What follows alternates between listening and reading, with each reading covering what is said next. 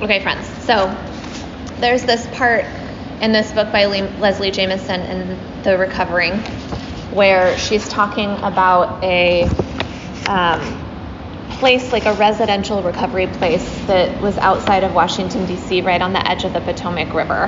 And it was started in this sort of really beautiful ragtag kind of manner, the way that best the best kind of places are started, like Love Hive. Um, and the community, they couldn't afford like tons of therapists or anything, so it was very much community run.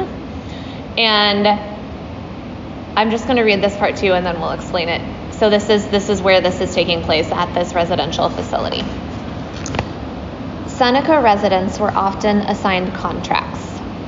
Sometimes these were phrases written on index cards they were required to read aloud at meals. My tough guy face is just a mask, it's a front for my deep fear. I have to trust you if I am going to get well. God doesn't make junk, and I am somebody. But there were other kinds of contracts, all specifically tailored. Residents who didn't let others speak had to stay silent for 48 hours. Residents who had trouble giving or receiving affection had to spend a week wearing t shirts saying, I am huggable or official hugger. The Get Grubby contract was for people who focused too much on how they looked. and meant they had to wear rumpled clothes for a week or stop shaving or wearing makeup. This contract had started with a surgeon who wore only three piece suits and got a contract saying he had to wear jeans. He didn't have any, so they got him sweatpants. The contract was meant to take away the things he, he thought made him worthy, to convince him he was okay without them. The Fetch Me contract was for patients who compulsively devoted themselves to taking care of others. It meant they had to ask someone to do something for them at every meal. People who were always late had to spend a week waking everyone up at 7 in the morning. They had to be the first in line at every meal, and no one got any food until they showed up. Patients who were always serious had to carry around stuffed animals and make them speak. Patients who hated themselves had to look into a mirror and figure out what they liked. Tough guys had to read The Velveteen Rabbit aloud. Some of them cried when they read the words of the skin horse, praising the shabbiest stuffed animals. Once you are real, you can't be ugly, except to people who don't understand. When you wanted resonance, it was everywhere. The toys that became real were the ones that looked most broken. Good, right? Okay. So here's the thing this is what I love about this. And part of what we were speaking about yesterday in prayer part one is that all of these contracts, right, have to do with the agreements that we make to ourselves, the commitments that we make to ourselves, and then also to each other. That I'm going to pretend that I am a yoga teacher who's wearing these clothes named Audra and that I'm very serious and then I'm going to pretend also to agree, agree to pretend that you are whoever you think you are. Right? And that's the game that we play with each other. And what these contracts that these folks made up was challenging people to let go of the ideas and the commitments that they had made to themselves and to each other about who they think they needed to be to be worthy of love in this life. So perfect and brilliant, right? It's so perfect and brilliant. And in the making of this new contract, right, it breaks the old contract. It breaks the old contract. Because if you go around wearing shabby clothes and not shaving for a week, you have to depend on something else, on that something larger that exists inside of you. Yes? So good. So, what does this have to do with prayer? So, we spoke yesterday, just for a quick review, um, the two things that I wanted to get through, which seemed to have got a lot of feedback from people, was that prayer is the moment. This is my definition. I came up in that liminal space right before sleep. Prayer is the moment when we call out, when we are ready to accept change, when we are ready to shift our perception. It's the knowing I'm not this thought, I'm not this belief, I'm not this action, and it's using our agency and our free will, right, to engage with that something larger inside of us. Okay, the second part about prayer that I wanted to get across, so this is our review, is that um, when we are calling out, it can feel, or we have been taught, right? And someone pointed this out that this is because of our right patriarchal system, our hierarchical system. We've been taught that we're calling out to something that is separate from us.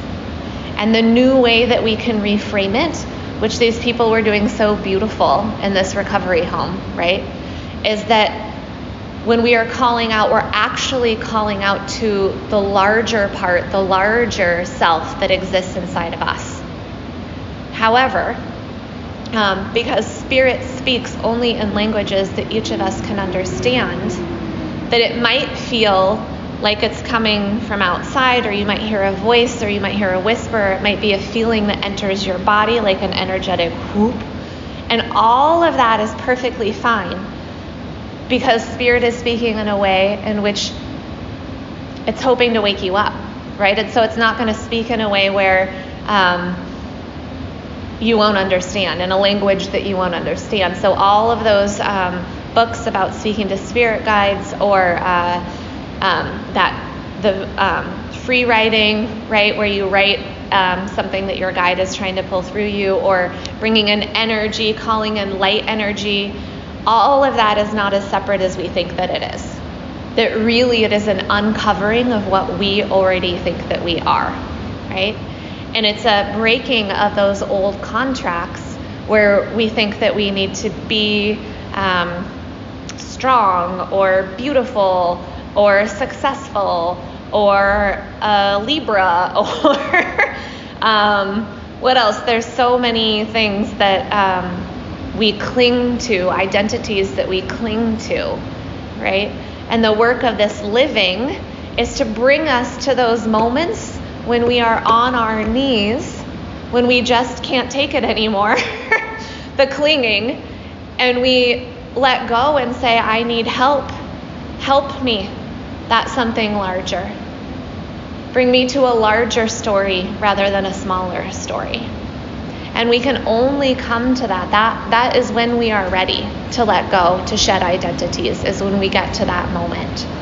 Um, and what is revealed when we get to that moment when we're willing to let go, there's this beautiful line.